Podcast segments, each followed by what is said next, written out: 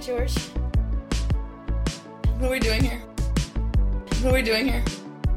It's Read Fems! It's read fems. Do your homework! I had some interesting religious experiences in the Bay Area. We went to two different high holiday services. Mm-hmm. One for the New Year, which was, I guess, in some ways a little more traditional, but also a little more, like, slightly more politicized in a sort, in a, in a very subtle way, but a way that, of course, I'm more sensitive to now. Yeah. And then we went for Yom Kippur. We went to this other service where it's this organization called Jewish Gateways. Where my take is this: uh, the rabbi who runs it wants to sort of address any identitarian concerns up front, but not so it can be infused into the service in any way, but so that you no longer have any excuses not to come to Torah. Oh, okay. You know, wandering Jews, wandering Jews, non-Jews, Jewish, Okay. you know, interfaith families, LGBTQ, whatever. You know, Yeah. all the all the labels that people but she i think her i'm reading into this but i feel like for having been there it was really the opposite of what i expected in the sense that none of that identitarianism was at all inside the service at all Interesting. and she used to be a synagogue rabbi she used to have like she used to be a rabbi with a like because this they have no building they did this all in a tent which is kind of cool because it's outdoors and uh, you know in the bay area you can mostly get away with that because she she explained because obviously there's always new people there and she explained you know how she came how this project came to be and why she did it and she said because when I was a synagogue rabbi people came to me constantly saying oh I'm not sure that I fit here I'm not sure that I know enough I'm not sure that I'd be welcome here because of my sexuality or my identity or whatever Yeah. and so she's like all right we're just gonna be like we're Yeah. gonna put on the door and literally they open the service with a song come come whoever you are come come Great. so it's like Yeah. It's not saying that this has no content and that there's no like specific things that Torah says or that Uh-huh. Judaism commands. Yes. It's not that. It's that you don't have any excuse. If you want to identify as anything one of these things, you're still you still can come to Torah. Yeah. It's like the inverse. Maybe that's what this that movement was supposed to be. This Mm. inclusivity thing was supposed to be the whole time. Is that you don't have an excuse. You don't bring it in.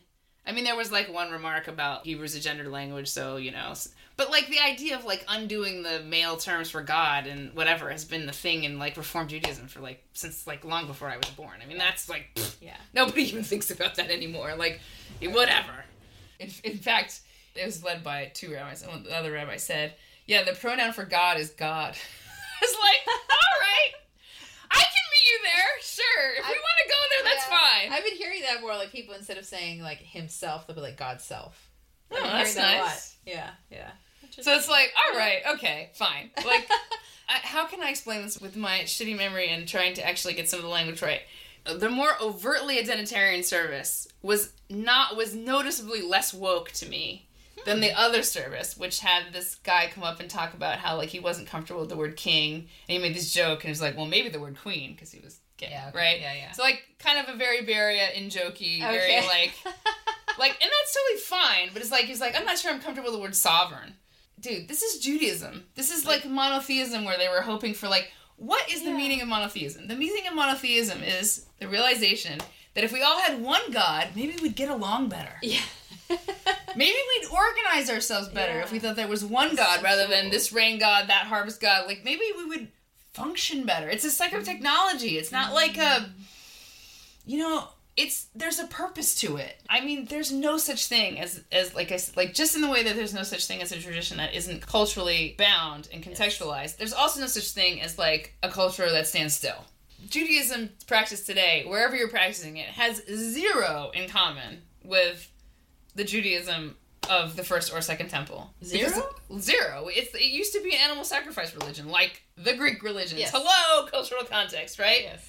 I mean, the whole like as the rabbis even said during the Yom Kippur service, we used to have priests. We don't anymore because the priest isn't a rabbi. Another No. right, right? Because remember, because the rabbis would walk around and like you know you could there were still there were always right. rabbis, but there used to be priests. I mean Oh. that's that's what. You know, Cohen doesn't mean rabbi. Cohen meant priest. It's like the the, the priests were the one who went into the holy of holies once a year and sacrificed the animals. It's so interesting that Catholicism has priests, but Judaism has rabbis. They don't have priests. Well, because we couldn't have priests because it Right. says like the Can't be in priests the are because you, you don't have a temple, Right, so like you know it's Yeah, part yeah, and yeah. parcel. But so like Interesting. This idea that there was a more authentic past thing Mm-hmm. where you could be more comfortable with it, you know, you would be closer to it. It's like, mm-mm. It's it's really interesting because of, of all people, right? Me going to the state known that I call California, me going there and realizing that, you know, wow, you can actually take this. There's a way to use inclusivity and identitarian language to actually do the thing it's supposed to do, which is disarm your resistance. There's a way to do it. Yeah. And I was like, mm. wow, it blew my mind because I could I was I would never have thought that that could be the way it was could be used or was maybe uh-huh. even supposed to be used. So it's used as, in a sense, an open invitation. Yes. And, And like- it's- and now that you're here, now that we're all Right. together, Now we're just going to do Judaism. now we're gonna run the script. Of Right. Judaism. Now we're We'll gonna do do the Judaism. same liturgy. Right. And of course, like the translation, I don't know enough Hebrew to really tell how much they altered some of the classic, the translation of the classic prayers that you pray on Yom Kippur. As a community, you all you state all your sins. Mm-hmm. It's like this alphabetical acrostic in the Hebrew alphabet. There's like a sin for every letter. Oh, interesting. It's really cool. wow. Obviously, if you're reading the English, I don't know it well enough to know what the Hebrew actually Okay. says versus the English they did. Sure. Sure. So I'm sure liberties are taken. There was nothing nearly as political as the comment made during by the rabbi in her, ser- in her sermon at the at the New Year's service where she's talking about like police brutality. And it's like, can we just please not a not go there, but b it's not just that you insert political ideas. It's like the statistics on that are like wrong. Like Jordan, if anything, like George Floyd's death increased the number of homicides among mm. minority populations because of police withdrawal. Like this, the oh. statistics are there. Yeah. Like, so it's like, can we please not insert our these modern civilists of you know liberalism into into our religion? We don't need to be specific. like you can say the world still needs work without Right. you know you don't Oh have to goodness. go there. And there's so many psalms that are all about, you know, God help me, I'm being oppressed by Mhm. violent men. Like, you Mhm. can just pray that, and everyone Mhm. can fill in the blanks with whatever particular thing may be happening on their street. It's like the words are there, but you could all you could pray them all together without it having to, you know. Right. Yeah. because so I went to services here in our little unnamed town. Judaism is not technically a proselytizing religion. Like we don't go door knocking, but then again, neither do Catholics. Correct?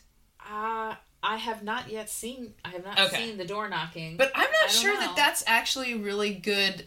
Like proselytizing is proselytizing, fine. Yeah. But I feel like there's another word, kind of band, kind of division that we could use here in this discussion, which is welcoming. yeah, do you conceive as your community as something that's like a current that's always trying to draw droplets to it oh, that's definitely true of Catholicism. right and i think that's true Yes. of christianity in general Yes. not so in hindsight having gone to a services here on friday and having not experienced at all the orientation of jewish gateways Okay. They're you just- didn't feel the welcome. no just not oriented that way like they're just not they're not they're not thinking in that modality because when you do Oh. things for newcomers you you i mean i know you know this because i mean you you just I- I'm a converted so you're a newcomer so Yeah. like and i've been to you know protestant churches where it's addressed in some ways the level of what we could call matter of fact like here is what we do here's what this is about Mhm. here here you know you're welcome here blah blah blah that was very present in this jewish service but i wouldn't have been able to articulate that until i had this other experience because it was like Oh. Oh Because now you know what it's like when it's there and what it's like when it's not right there. in a jewish context specifically Yes. and i was like Hmm. I was like, that's interesting because maybe what's happening in my life and in, in some sense in the world, you know, like what we could call the John Vervaeke phenomenon, like more people are getting interested in this like meaning thing. Yes. Like this I think there's a Sam Harris thing called Waking Up, like some program that he does about Uh-huh. in this vein. Like I feel like more people are thinking in this space and like Yes. I mean, obviously you have a very different background and you know circle of people to talk to about it but i think i'm just i think there's just a lot of secular people thinking about this in ways there weren't even five years ago yes. Very much so. and so i think what jewish gateways is doing is something has to happen where you come to the thing even if you already know the thing Mm-hmm. you have to you have to be welcomed back to the thing that you were already there but you weren't really there like you were there but not in the way that you need to be there to be there to do the thing to have the potlucks.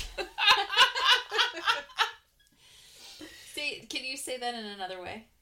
I can try. um, I think that liturgy and prayer and words and tradition, I feel like it's too easy for moderns to say, oh, those people were facile, they believed, they didn't have options, it was just so easy, blah, blah, blah. I feel like that's totally wrong. Uh-huh. And I feel like if we went back in a time machine, it would be like a lot more similar than we think. Hmm. And what it is, is that the people who wanted to create potlucks and service and like who realized that you could do a lot more if you were in like if you were meal prepping together or washing each other's hair or have you ever had someone wash your hair like not in a hair salon like camping or something feel like I have with my, my cousin and I have dyed Right. each other's hair before. Right. So we've done the right Yeah. because so what why that's important is that in a modern setting it's easy to wash your own hair that's like the briefest of all parentheses ah. we do things for ourselves because it's easy Yeah. and it's expected and those those are related Yes. But if you have a society where everyone knows that it's easier to do things together, Yeah. then like like cooking. right. Yeah. That's another thing. How ridiculous is it is that we all cook in our own houses for like 2 or 3 or 6. I mean, you're an exception. You're on you're out there on the uh, spectrum there. That's the most inefficient way to do anything. Is to do it in small batches. right. And we can only do that because of our modern conveniences. I mean, it would be literally impossible. Nobody would ever like light a fire to cook one egg. right. Like that is not a thing. right. Anyway, so what I want is so I feel like that relationship of knowing of this togetherness and this care, this mutual obli- this mindful obligation. I feel like the way that prayer attaches to that is people realized this is tradition. We are going to leverage this to do because we know this does this. This is mm-hmm. this is the tool that was given us through this tradition. This is what we have. We're working with it.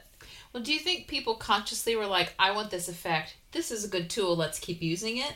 Because I have a feeling it's more like It's not conscious, This is like this is just. but it's This like is wh- this is what it means to be this part of this group of people. This is just what we do, and I feel like there'd be more of a. And of course, it has this after effect. right. But I don't think I'm. I part of me doubts that people are like consciously like.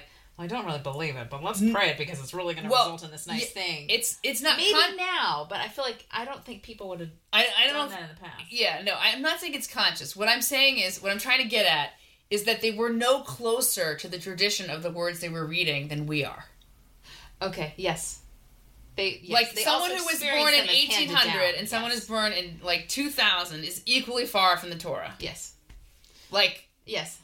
Uh-huh. let's just go from there Yeah. And so the way that you observe is what I'm trying to say is that we underestimate, I think we've misplaced the purpose of the traditional prayer and the traditional gathering and doing those things. Like, we tend to look at it as like, I cannot do this if I do not personally espouse all these things.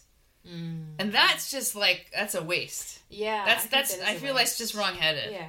So you're feeling much more comfortable now, like going to a Jewish service and praying those prayers without having to feel like, do I check off in my mind a belief, all of these things, like yes, yes, yes, no, no, no. Like you're not have feeling like you have to do that anymore. To be, I'm feeling like it's more authentic to go and like pray words that have been people have been praying for all these years and doing all these things with them Yeah. than it is to go. It doesn't have to be one tradition either, but a group of people has to harness something. You can't yoke yourself to. I mean, yoga. Yoga means yoke. Ah. Comes from that that Indo-European root. It means union. oh Because the idea was stretch your body, get limber, so you can sit down and quiet your mind. Yoga is not a practice to make your butt nice.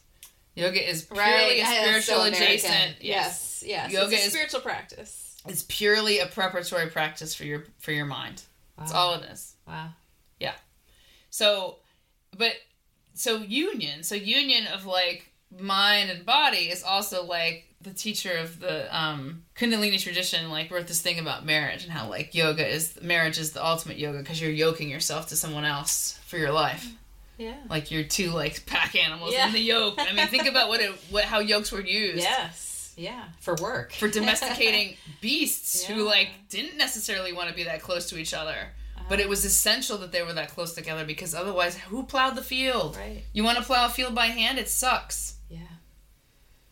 right? So it's like it's these things that are like really big and really important, and to imagine that people in the 1800s were like closer to mosaic times is like, oh please, you know, it's so Yeah. facile. I mean, no. Yeah. So So you're feeling more of a sense of willingness to trust the people before you and what they've handed on to you. pray this tradition because it's the tradition you're closest to. Yeah. If you got to start somewhere. Right. Yeah. But at the same time, you absolutely you can't build a community just based on words. There has to be there has to be the things, the other things. There has to be the welcoming and the integration. There has to be all those things. There has to be the shopping. Yeah. I'm afraid. Right. I'm afraid there has to be the shopping. Yeah. So how is your how are you enjoying your consumer choice? Oh, gosh. Well, it's interesting you say that because I remember thinking fairly consciously, like, all right, I'm becoming Catholic, and that means I'm sort of like I'm done doing the choosing. It's sort of like, but you know, my husband and I look at each other and be like, this leap is our last leap, right? Like this is our last. We're not doing this again. We're not doing this again. It's like right? we're not moving again, are we? I can't do that.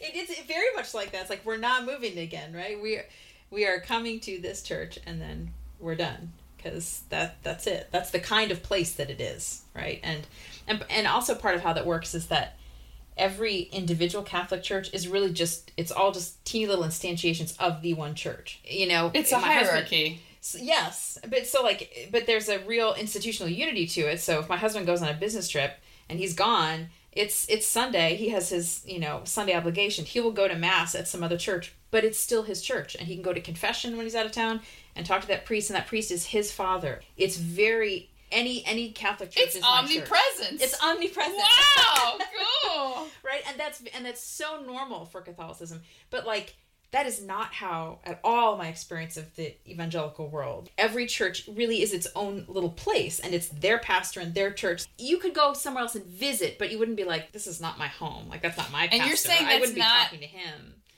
you know this is someone else's place but you can go to any Catholic church and be like, "This is my church. I'm completely. I can partake of communion. I can go to confession. I can. I don't know how to say it, but like, yeah. So you can't. So like, going to a different Catholic church is not even really a different Catholic church. It's still the one church. You know what I mean? So you're saying that the the practices like the liturgy and the and everything, all of those sacraments, every, all those rituals, you're saying that it can be the same church even if you know no one there. yes. So it's not always about the same people. it's not. That's really interesting. because the liturgy is the same. Like, I mean, even if it happened to be in, translated into a different language, like what if it's a Latin, or what if you go to a Nigerian service or something? The meaning of the words is still the same, and the motions are still the same, and so you can track with it, even if you, you know, happen to go to the, the Spanish mass or whatever. You know what's going on, and you're all doing the same thing together, and you all know you're doing the same thing mm-hmm. together, even if it, it's the stranger next to you in the pew, which is which is a different kind of universalism or, or unity across unknowns. That's very that's very different. Takes some getting used to. Because i've gone on some family trips before and i'm like okay i'm in this town. Let me like you can google like mass near me you know and there's like a thing that's like here here There's all the masses near you. there's an app for can- that? there's an app for that right? So that catholics can get to her and and then i go and i'm like yeah that was lovely. Like it's it's the same is there a sense of like when you go to church, your your your home church, your what are we going to call it? Your Home home, your home my church, home parish yeah your home parish. Is there a sense that there's like an extra bonus there because you know people? yes there is for Okay. sure. Yeah. And that is lovely. And like the longer we go, the more I start to recognize who people are and, you know, and get more familiar with the priests, you know, and there's a lot of them. So like going to confession, I get a different one each time, but I'm starting to get to know, okay, who gives a lot of advice? Who's really fast? Who's, you know, what, you know, so the I want the fast lane Yeah. or the introspective lane. Right, right. so yeah, and that's a and that's a lovely feeling. And there there really is nothing like that. To, you know, and I've had I've had other experiences like that in other churches where I've been able to be at one place for years and years and years, and it's deeply comforting to become really familiar with people, even if they're not your friends. It's just like That's oh, why you all have so to agree lovely. if you're going to drive on the Sabbath or drive at all or use electricity because like you can't Yeah. form those deeper things unless if you don't agree on the basics. That's why this whole like division and schisming thing is so sad because it Mm-hmm. feels like are you going to have electricity in your house is the thing that would majorly change your direct life whereas like what you Mm-hmm. feel about this political law or something would be like can't we just not can't we just all agree not to watch the news? Right, right. And I think that's part of the value of not bringing politics into the church is that then you can have people of all political persuasions sitting next to each other and they don't even know that they belong to some different tribe. Like I have no idea of the political persuasions of anybody at the Catholic Church. It is not talked about. It is not brought up. It's not in sermons. It's in nothing. It is not a thing. I can see people of different races, different ages, different socioeconomic class based on how they're dressed, but I do not know people's politics. And it's lovely. Yeah. It's really great. But yeah, like since we're talking about religious feeling, I thought, yeah, I could share a little bit about some of my, you know, my older and also more recent religious feelings. So I've been Catholic for about six months. Not So you're still like a baby Catholic? Do you get do you Oh, ever get yeah. to graduate into like I don't know if I'll ever be anything but a baby. Which kind of feels like the point, but um, Oh, yeah. I so I grew up in an evangelical household. I have been a practicing church going Christian for my entire life. Even during a period a number of years ago when I almost lost my faith, like when it ceased to be plausible, like when it ceased to work, it's like stopped functioning for me, it stopped making sense for me. When my friend died, which we talked about Uh-huh. that before, even then I still kept attending. I kept participating. I kept reading books. I kept seeking, even though there was like a whole year I could not pray kind of like losing your voice. You're like, I can't talk, even if I wanted to. Like, I could not pray, and I couldn't read the Bible. Like, I hate to use the word triggering, but like, the Bible triggered me for like a year. I was like, I'm not going anywhere near that because every time I read it, it meant something awful. so like, I can't, I just can't. And so I, but I kept going to church, and I kept going, in a sense, going through the motions, right? Even as it. Even as it, it almost hurt to be in church sometimes, and I would feel very cynical sitting in the pew, being like, "Oh, this is ridiculous," you know. But I still keep going. But when I reconstructed my faith on the other side of it, collapsing, that faith was substantially different from what it had been. And it could metabolize suffering, death, anomaly, surprise, and questions in a way that my younger faith or my previous faith had not. And I and I feel like it gave me like an actual pathway for growing into virtues that my earlier faith had also lacked. Like I understood human nature better on the other side of having of my faith ceasing to function or do anything for me. And so part of what I realized through that was that suffering, death, anomalies, surprises and questions can't be successfully encountered solo or in the abstract. You need community, you need tradition, you need ancient practices and you need embodied wisdom to be able to cope with it. And I found all of those things in the Catholic Church because I think it's a weight bearing faith. Like it bears the weight communally, it shares the sense making communally. So I don't have to treat my faith like a personal journey. And it's not there to fulfill my goals or resolve my trauma or to discover my authentic self. Like I get to be a tiny piece of a bigger organism. I get to be, I'm feeling the grace of this. Like I get to be pulled along like the caboose on the train or like the little kid in a big family. Yeah. Don't forget Kevin at home, you know.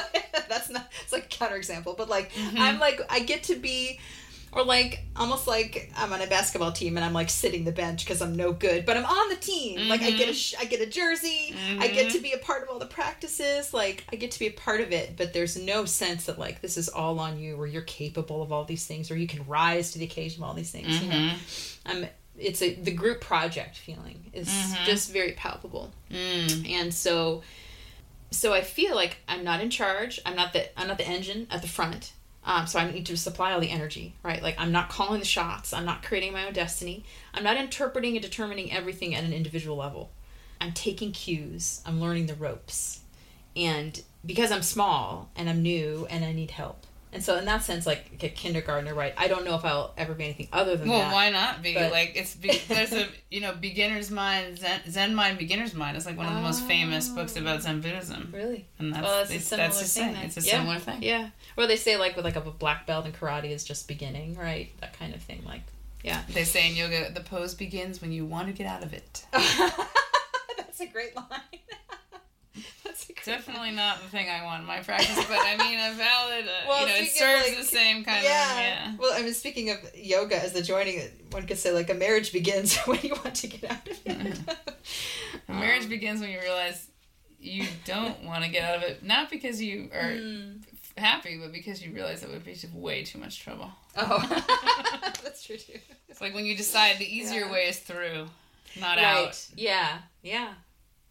Gosh, I mean, in that phrase, the, only way out is through. That was labor for me. Like that's Oh, what I had. that's labor for everybody. yeah, that is labor for everybody. I mean, that's is the point. I mean, we don't. You know, the I think we talked about this before, but you don't deliver babies; you deliver the woman. Deliver the woman of the child. Yeah, no, yes, because she's and- travailing. That's right. yeah, She must and, be and delivered. she's the one who you want to save. I mean, if the baby lives, great. if you lose the mother, you're not going to have the baby anyway. Yeah, Because you can't true. feed the baby. Right, because there's no So- such thing as a baby. Yeah, exactly. baby It's a baby and someone. someone. Well, the ba- a baby and someone with milk. So along these lines of um, feeling small, I, you know, when people ask me about it now, I, I tend to say something to the effect of, I decided that I would rather be a bad Catholic than a good Protestant. Hmm. And so it I'm sure there's a lot of arrogance in that too that like I had perceived myself as a good Protestant. I felt myself capable of checking the boxes and doing the practices and doing I felt like I was g- like good at it. I knew what to do. Mm. It was The, familiar. the list it was familiar. I grew up in it. And also the sense of the scope of what it required of me was manageable. ah. It really was. That may not be everyone's experience, but the way that the teachings about grace were framed, it just really lowered the scope and lowered the stakes of anything really being required of you. Grace functioned like getting a pass on having to be transformed. And I know that's not what any of the, the pastors preaching about it or the people talking about it meant, but on, a, on the experiential level in the pew, that is what grace ended up meaning was like a, getting a pass on having to be transformed. Hmm. And so part of my experience then of being like, I want to be Catholic because I, I really like to be transformed. And I don't know if I can be, but I'd, I'd like to be the place where they where it has happened before to some people. Well, and it's like meditation. like you don't meditate because one day you think you're going to be enlightened. You just show up and try. Yes. Yeah. You're given a tool. You try to use the tool. Mhm. You don't know. Yeah. I mean, I think that's I think that's admirable, and I think it's really interesting to me that you use the word load bearing because one of my Mm. other word pairings in our identity versus virtue vocabulary schema is private load bearing. which I was trying to explain to you because I Oh, yes. realized it doesn't make sense, but you just made it make sense. I mean, like you get it. I totally Because get it. Yes. If you build something that's because private and public is too weird and too that that that language doesn't work anymore because that's not really what we're talking about. Yeah. Especially since a lot of these load bearing situations are going to be gendered, so public, Yes. you know, ruins that a little bit Yeah. or obscures that. If we put all this pressure on self growth, so a lot of people won't ever get there. In a way, self growth is a mm-hmm. luxury belief Yeah.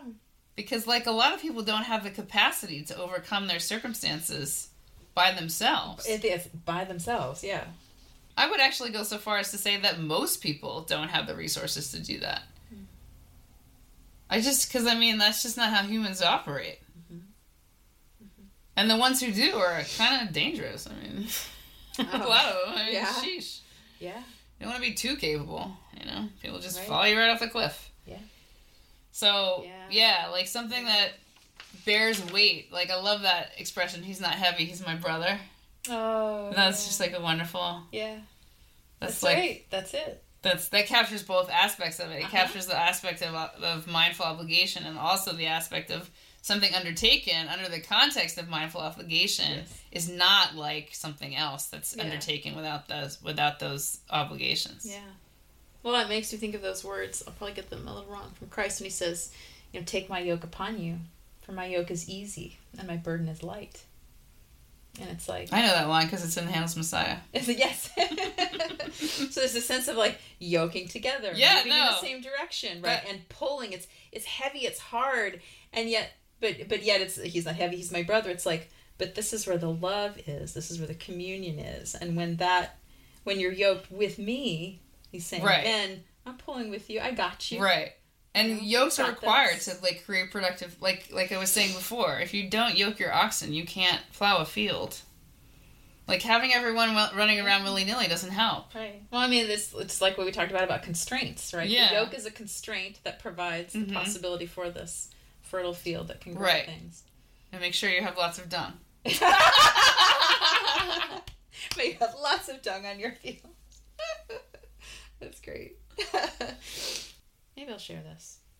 During mass this morning, I was I was thinking of something that Jesus says that's recorded in the Gospel of John. He says, "You did not choose me, but I chose you, and appointed you so that you might go and bear fruit, fruit that will last." In that case, fruit is virtue, right? It's Okay. Yeah, it's goodness. And so, from my my very earliest spiritual experiences at the age of 15 was when I had my first my my first I guess encounter, I guess is the best way I could call it, like up through my 20s and 30s to my conversion to Catholicism at 42. Like each of those singular experiences, I, I have felt I felt drawn, approached by a presence, like I felt the realness of someone or something other than me. I felt seen by something. You know the feeling of being stared at? When you feel it, you're like, oh, I literally had the physical sensation of that, but there's nobody else in the room. Mm. That these experiences in which I felt drawn into communion with God, and and each time, the result of it was always a deeper love for other people, like a mm. deeper capacity for empathy, deeper ability to care through like attention. Particularly that that time at fifteen, I remember being a being freshman, sophomore in high school, and just being totally self-consumed. You know, at that age you are. You're just like, how do I look? And how's my hair? And are the boys thinking about me? And like completely self-consumed. And then like, I had that experience with God, and my first memory, kind of like coming out of it, was just looking at the other people in the room and just genuinely caring about them. And like going back to school the next day, seeing my friends with new eyes, seeing my classmates with new eyes, and like genuinely caring about their well being and being able to like listen and ask questions with actual curiosity. Mm-hmm. Like all of these things that like I don't think they're normal for like a 15 year old. And so I've, I've, I don't think they're normal for anyone. Maybe they're not. Of any but I, age. I experienced that, that sense of like, of, of the virtue of loving other people and desiring their well being and acting for their well being as a gift from outside of myself. That was not like willpower and or like or virtue signaling or trying to be seen. I just cared and it felt like it came from outside and was just put in.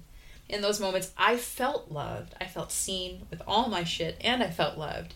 And then the immediate I can't even say it was an after effect. It was the same thing that happened to me was also then I felt I experienced a capacity to do that for other people. And that is the It's word. same it's thing. capacity. And I think that that's why I think the vocabulary of personal growth is so dangerous. Mm. Because I don't think it actually captures the most valuable product that is that people really desire.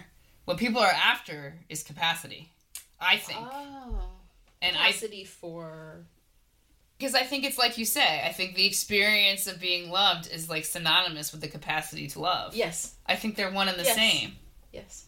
and and that is why like everybody has to agree whether you're going to drive on the Sabbath because Yeah. like if you're arguing about that stuff the, the, the, that that catalytic that Mm. that catalytic conversion of whatever won't work if you're stuck on the Mm. particulars but you need to be it's weird because you need both it needs to be very specific but also not hung up on the dumb shit Yeah. so it, like you have to pick Yes, your specificity very. yeah. You have to sort it out. But it is that Yeah. because I feel like, yeah, that's sort of that is really what I felt in that room with those women. I it? felt the experience of like, wow, we have the we have this instant ability, especially as women, Mm. to just generate the capacity to serve one Yeah. another. Why are we doing this? To spend time learning about triangle pose. We could do so Oh. much more with this. Yeah. and we can generate it with for free. Yeah. We can generate it when we just bring what we have. Like you bring your nail polish, I'll bring my massage gun, you mm-hmm. bring your shampoo. We can generate this Yeah. without the sort of like faux veneer. And in fact, Right. we have not only do could we just generate it in that kind of like what we could call a strictly sense secular way we would be idiots not to draw on our traditions whether they be jewish or christian or what mm-hmm. have you but our actual traditions that we Yeah. received from our culture of origin we would be idiots not to bring them to the soup too Yes. Absolutely. So Yeah. that's what I felt. I felt That's this like beautiful. this is capacity. Women are desperate for this. We all want this. Mm-hmm. There's got to be a way to do this without just saying I reject my I reject these things because of there's got to be a way to do it. You you know that there's got to be a way to harness more of the capacity that is so there. Yeah. And it's not like you had I mean you were 15. It's not like you had to like, you know, you didn't have to like go live in a convent for a year or something. I mean, right? The transformation can be it's like you it was sudden. I was not seeking it. I felt it, I was stricken. Is probably the best word. Yeah. Stricken in the middle of a song in a church that we were visiting. It wasn't even my church. I was just Right. stricken completely yeah. Yeah. out of the blue. And like and so yeah, so you you so ask yourself, why are those songs those songs? Why are those Yeah. prayers those prayers? Because they've been Mhm. doing that Yes. thing. Yeah. Yeah. They've been doing that thing for a lot of different people, and that's why they make people make new ones too. Because maybe those songs do that too. Right. Right. I wonder if they're if you know secular people would just view them as superstition. What does superstition have to do with the capacity to love other people? Um, I feel I like mean, like superstition is kind is a pejorative for like But, rituals, I mean- actions, words I mean, I- that are not that have lost their savor or their meaning for some people, and so they view them as kind of dumb or like that's embarrassing or right, but very few people really believe that God is up there watching them, like with an accounting book, like. You know, like even Hialeah says, like you know, I know God isn't like up there watching me if I eat McDonald's. I eat a cheeseburger.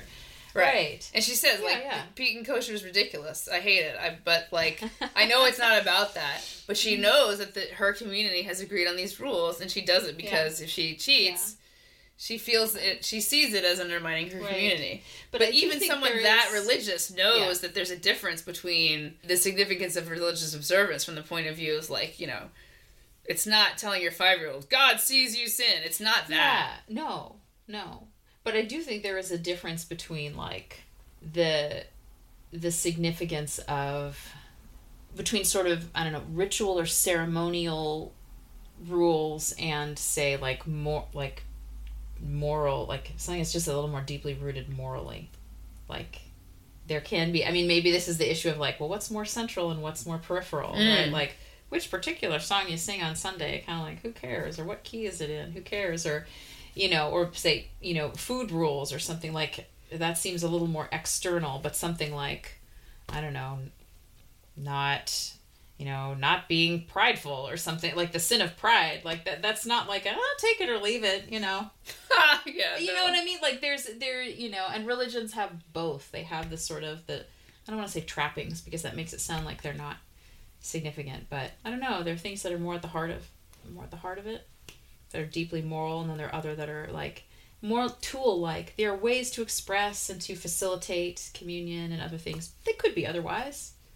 They're not. They're this way, so we'll do this. Right, but people don't accuse religious people of being superstitious around moral ideas. They accuse them of being superstitious around, like, you believe that, like, you know, God is up in heaven looking at you, or you believe mm-hmm. that, you know. I, I- feel like the superstition is almost a, the accusation of superstition is almost a deflection of Oh, they don't want to have a discussion about moral values. Oh, absolutely, it is that way. Yes, it's cheap. It's a cop out, but it's still one that gets tossed around. Especially, especially I think at Catholics because we have more, we have more of those rituals. You know, we have angels and saints and you know more Right, and the Eucharist. Yeah, and the Eucharist, right? The real presence that get looks askance at Right. So, Again, though, like, aren't those like there must be believers who understand, like, who can have an intellectual and a spiritual understanding at the same time. mhm. Like, you Yeah. know, to to believe, but to understand the context of that belief. Mhm. I mean, yeah.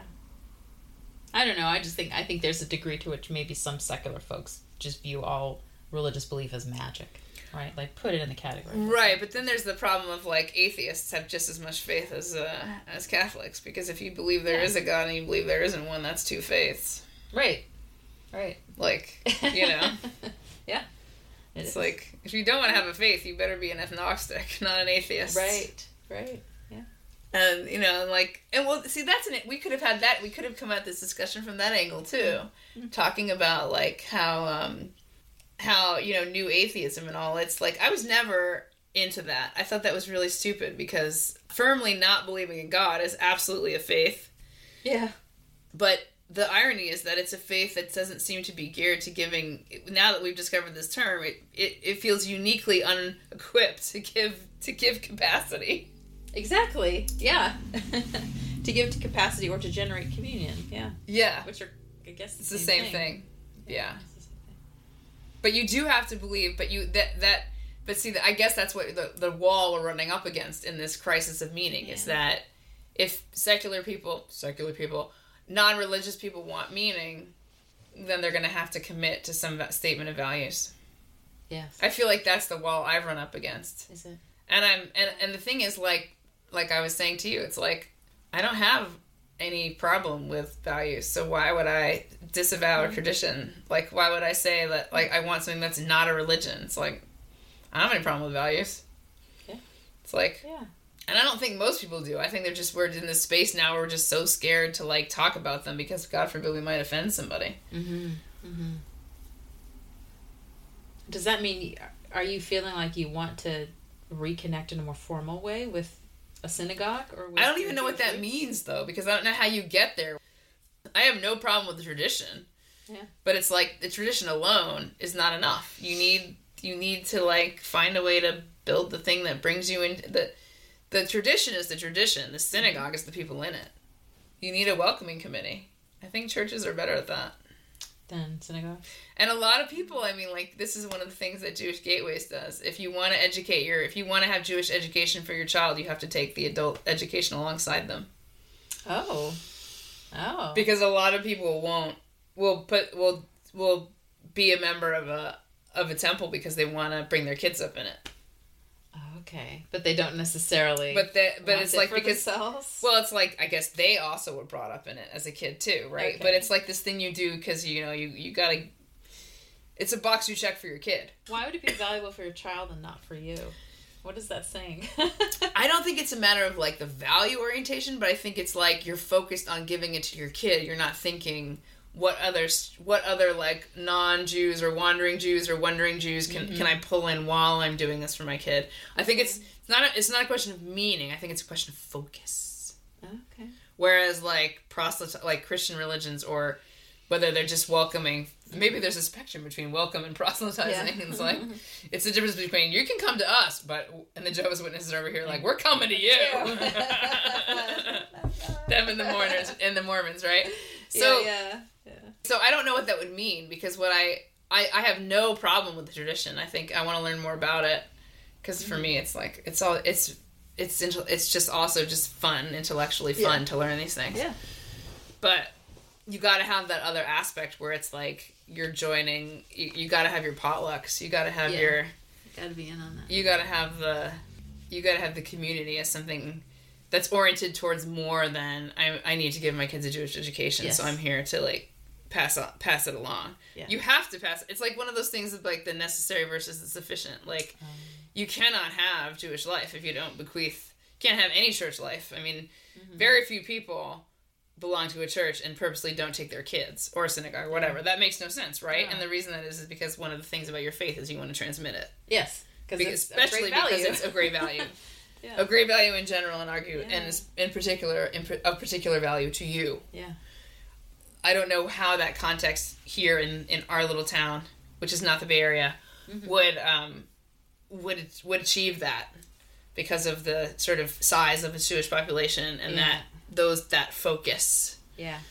But I mean, I suppose like you know the only way to find out is to either decide to keep trying or not. So that's really the the the the next step. Yeah.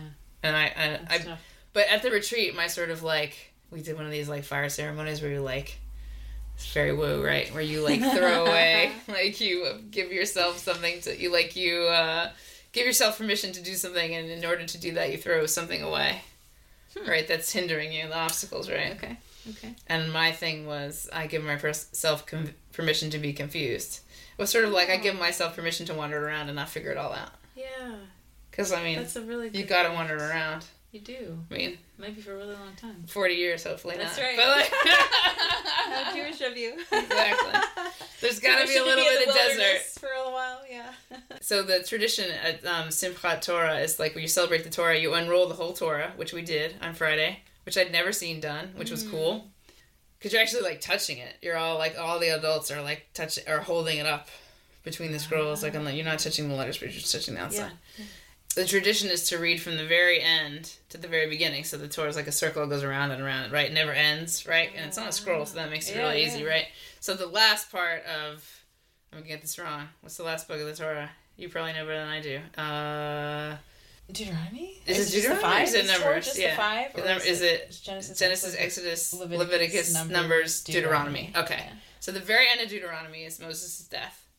As I'm telling you, who knows better than me. so like you know, and, and and they say like right then, it, like it's you know recap that like Moses Yeah. was the only person to see God face to face. Yeah. you know, Moses is this outlier, right? Because he's very particular, class of one, gets to see God face to face. And he's also class of one because, you know, he's this head of this whole tribe, but he never gets to go to the land that, you know, God has promised his people. And That's- apparently that happened because, like, you know, God was pissed that he didn't have, like, enough faith in him or something in case he said He something like that hit he's- a rock. Yeah, yeah, yeah. It's he like, said that, yeah. he said, can we have water? And it's like, you doubt me? you will not see this promised land. yeah. But of course, I mean, there's, there's all sorts of narratological reasons for that story to exist that way. Mm-hmm. Well, how neat to end and like take the most special, like the guy of the Torah. How neat to take make him be the guy who doesn't get there. Yeah. Like how reassuring from a like. I mean, we can't like even people who were writing down the Torah, like uh, or compiling all these stories, were probably like, this guy saw God. What the. What what that could that possibly mean? Right. Already, they probably felt so distant from this from the stories, right? Where you know already there there must never been this there must always been a sense of distance, Yes. because it's such a big story, Yeah. right? Mhm. And so how comforting to be like, well, if Moses, who saw God face to face, didn't get there, well, I guess I could give myself a little bit of like, Yeah. I could contextualize my little wee self here. Yes. You know? Yeah. Yeah. It's it's a good reminder that like It's good. you can there's a lot of room for contrasts that make no sense Yeah. shortcomings confusions Yep. contradictions And just sitting with them unresolved. and apparently the last letter of uh, deuteronomy is like um, i think the l and the first letter in hebrew is um, the b because um, it, it begins with the word for like the, the literally the title of genesis in hebrew is the first word of the talmud. It's the first word. That's they call it that like in the Oh. beginning. So it's the book is Oh. called in the beginning. So and so if you take those two letters together that in hebrew is like the word for heart So the the first the last the letter of the. Torah and the first letter of the Torah. If you make those a word, part. it's heart. That's beautiful. Isn't that neat? Yeah. Clever. Yeah. So Hmm. we'll see. We'll see. Yeah. Thanks for sharing your story. Thanks for sharing your story. Yeah. I know you better now. Than Me too. This is one of the reasons why we do This is this. great.